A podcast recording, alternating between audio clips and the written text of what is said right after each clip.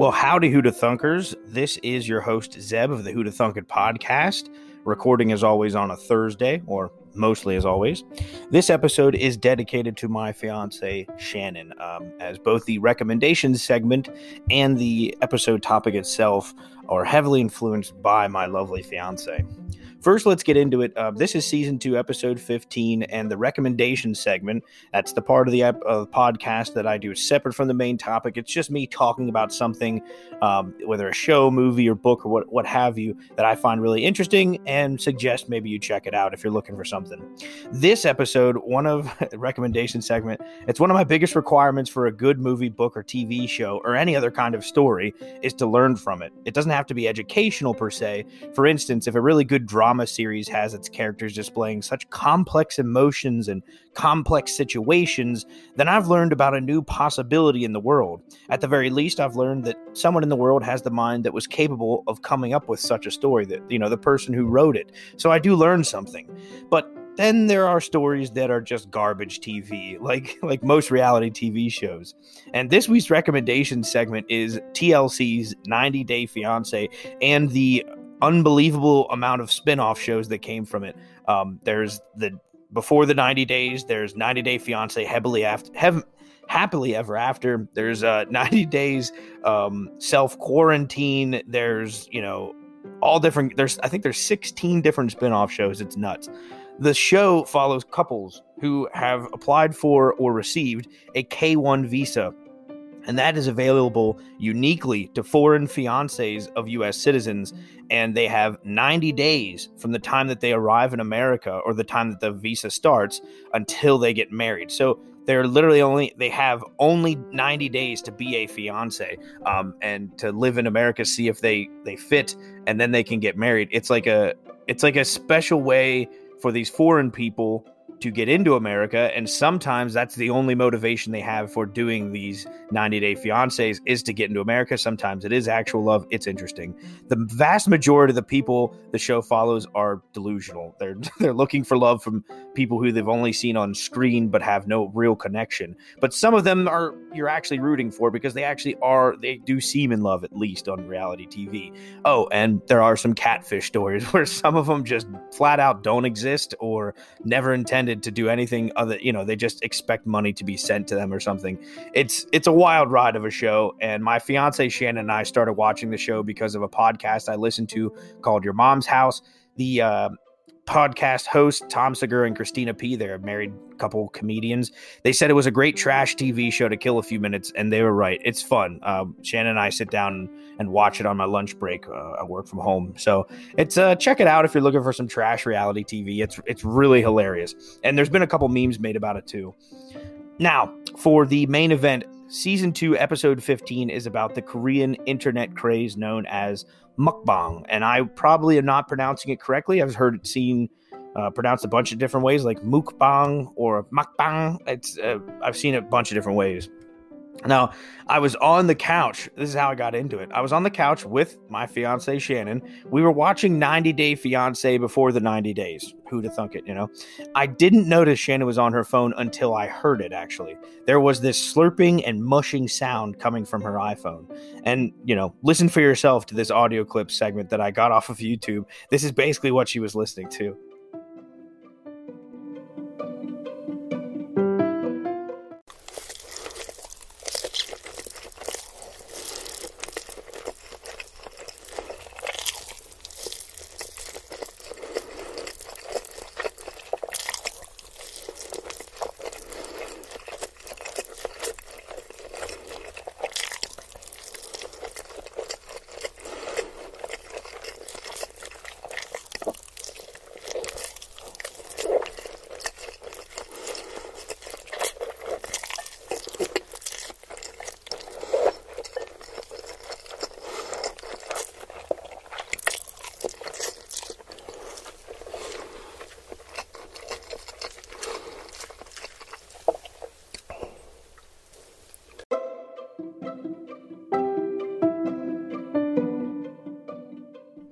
So I heard that chewing, slurping noise coming from Shannon's phone. I slowly turned my head to face her on the couch with an alarmed look on my face and asked, um, babe, are you watching porn right now? She just burst out la- laughing, exclaiming that it wasn't porn she was watching on her phone, but something called mukbang. It is basically food porn is what I would call it. Just people eating food. It's it's insane. The uh, the audio clip that I got there is from a mukbanger named Zach Choi. I, he's a pretty interesting mukbanger, I guess. Uh, but the word mukbang itself is Korean, and it translates to eating broadcast. Um, directly translates to eating room, but it's more like eating broadcast. It started in Korea back in two thousand ten. So this is an eleven-year-old trend. It is quite simply people eating food in front of a camera with, you know, a high-quality mic. The sound part is a big part of it. The original Korean mukbangers streamed themselves eating various foods live, but now it is quite common for mukbang videos to be recorded and then uploaded with no live stream. As you've already heard in that audio clip, the chewing and slurping sounds are a big part of mukbang. Some people say it's like their favorite part of it, and that's why there's a lot of noodles as a big food that goes on in mukbang, because there's all that slurping and ugh, all that noise. Back in two thousand fifteen, mukbang made its way over to the over the Pacific and began to gain popularity among American viewers. Today, a mukbanger can make upwards of ten thousand U S dollars a month, and that doesn't even include sponsorship from food and and drink ban- brands. So that's they're making a lot of money, but my question is why? Why is this a thing? Of course, one could point out that there are seven point seven billion people alive on the planet today, and the internet connects just about all of them, so there's bound to be some niche communities of all kinds. But personally, I have no idea why this is a thing.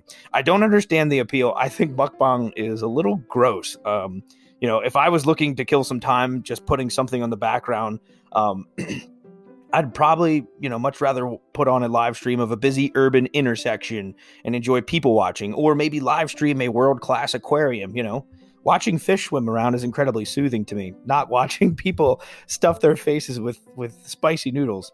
So in order to understand why, I looked elsewhere. I partially read a lengthy research review article on mukbang, and I, you know, thought about making this podcast about the psychology of why people watch mukbang. No, it's I just I decided to conclude, you know, really summarize down that research paper, um, because it's basically, to me, it was just a whole bunch of boring research jargon.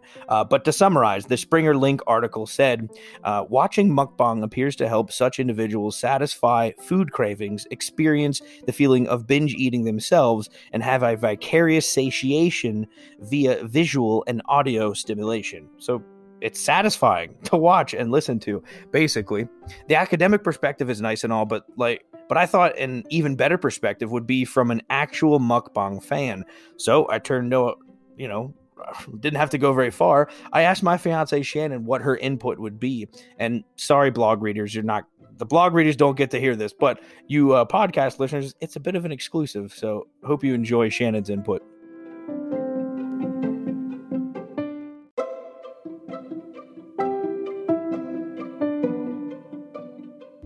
So I looked at other per- perspectives, but I thought I would get the perspective of a fan. And so none other than, would you mind introducing yourself? Yeah, my name is Shannon. I'm Zeb's fiance. You're my fiance. And I understand you like mukbang, and I just wanted to know why. Why do you like mukbang? Because I don't see anything in it. I think it's the noise more than anything.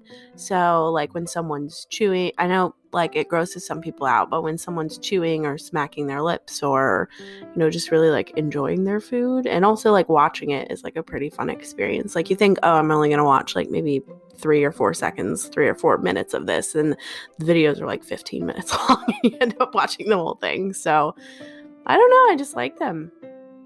Would you say it's more of a communal experience or something like you're just watching it, you're a spectator? I think at first it starts out as spectation, but then the more that you watch it, the more it does become communal. You start to kind of like enjoy watching that person, you know, like, ooh, I hope they try that. I hope they try this. You know, you're kind of there with them and in it with them. Would, do you have a favorite mukbanger? Yeah, I like, so I've watched a couple different ones. So Hamzy is nice. She shows you how to cook the meals and what to do. But then like, she doesn't seem like she's quite enjoying what she's eating. She just eats it. So, like, the views are just to watch her eat. The other guy, like, his name is Gong Sam, and he eats, but he cooks it. He shows you how to cook it. He eats it, but then he also, um, like, enjoys his food. Like, he's like, mmm, yum, or like, oh, this is super good. And it's just like, okay, like, I can get behind that. Like, I'm watching you eat yummy food, and I'm going to eat yummy food, too. So, he's my favorite. And what I've come across is there's seems to be, like, a split down the middle of why people, or when people watch them, the reaction. One one side of people tend to, t- tend to watch it and think, oh, my gosh, now I have such cravings. I just, I'm gonna, I just feel like eating a lot. And other people watch and think, oh, that satiated my food craving. Yeah. Now I'm going to go about my day. Yeah. I'm no longer as hungry as I was before. Which would you say you fall into? Unfortunately, I'm the person that falls into, I want to eat that, and I'm going to go get something out of the fridge, or I want to make a big bowl of noodles or a pot of melted cheese with ham in it, because that's what they eat. So, but I'm I'm definitely that person. I've also heard that, you know, there are people that enjoy the sound of mukbangers chewing and eating and munching and cooking and whatever. And then there are people that are totally disgusted by those sounds and just can't deal with it. So, but I'm definitely one that's like fascinated by like the chewing noises. Yeah, it's I, I find it a little disgusting, but but yeah, thank you. And and one last question. So, what part of your day do you watch these? What How does it fall? When do you think, oh, you know what? I could watch a mukbang video. Is it something you watch, you know, when you wake up in the morning, something you watch right before bed? Is it, do you watch it before meals so you can get hungry? When do you watch it? So I'm like laughing because it's ridiculous. But like sometimes if I'm at work, I'll just get this like feeling, like especially if I have a break or something, I'll just get this feeling that like, oh, I want to watch a mukbang video.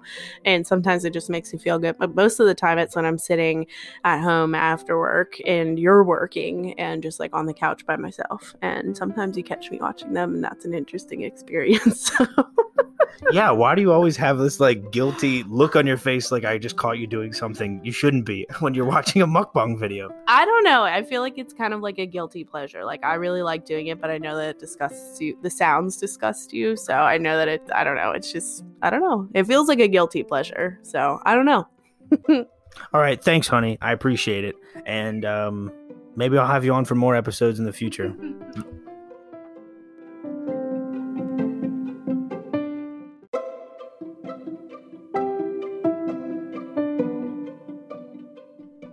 And so that's Shannon's perspective. But along with an academic perspective and Shannon's perspective, I wanted to include a mukbanger's perspective, the people who make them. Stephanie Soo, a mukbanger from South Korea, says a lot of her viewers tune into her videos because they have no one to eat with. Instead of eating alone, they feel connected to Stephanie when they themselves are enjoying a meal. I thought that was kind of deep and depressing, but also hopeful in a way and kind of sweet. She also said that there is an important rule in making mukbang videos. Make sure you finish your food. Most mukbang viewers will be upset if they watch a video where the food isn't finished. Some will even skip to the very end of the video, see if there's any food left, and if there is, they'll just take their valuable viewpoint somewhere else, and, you know, it'll the mukbanger will take a hit.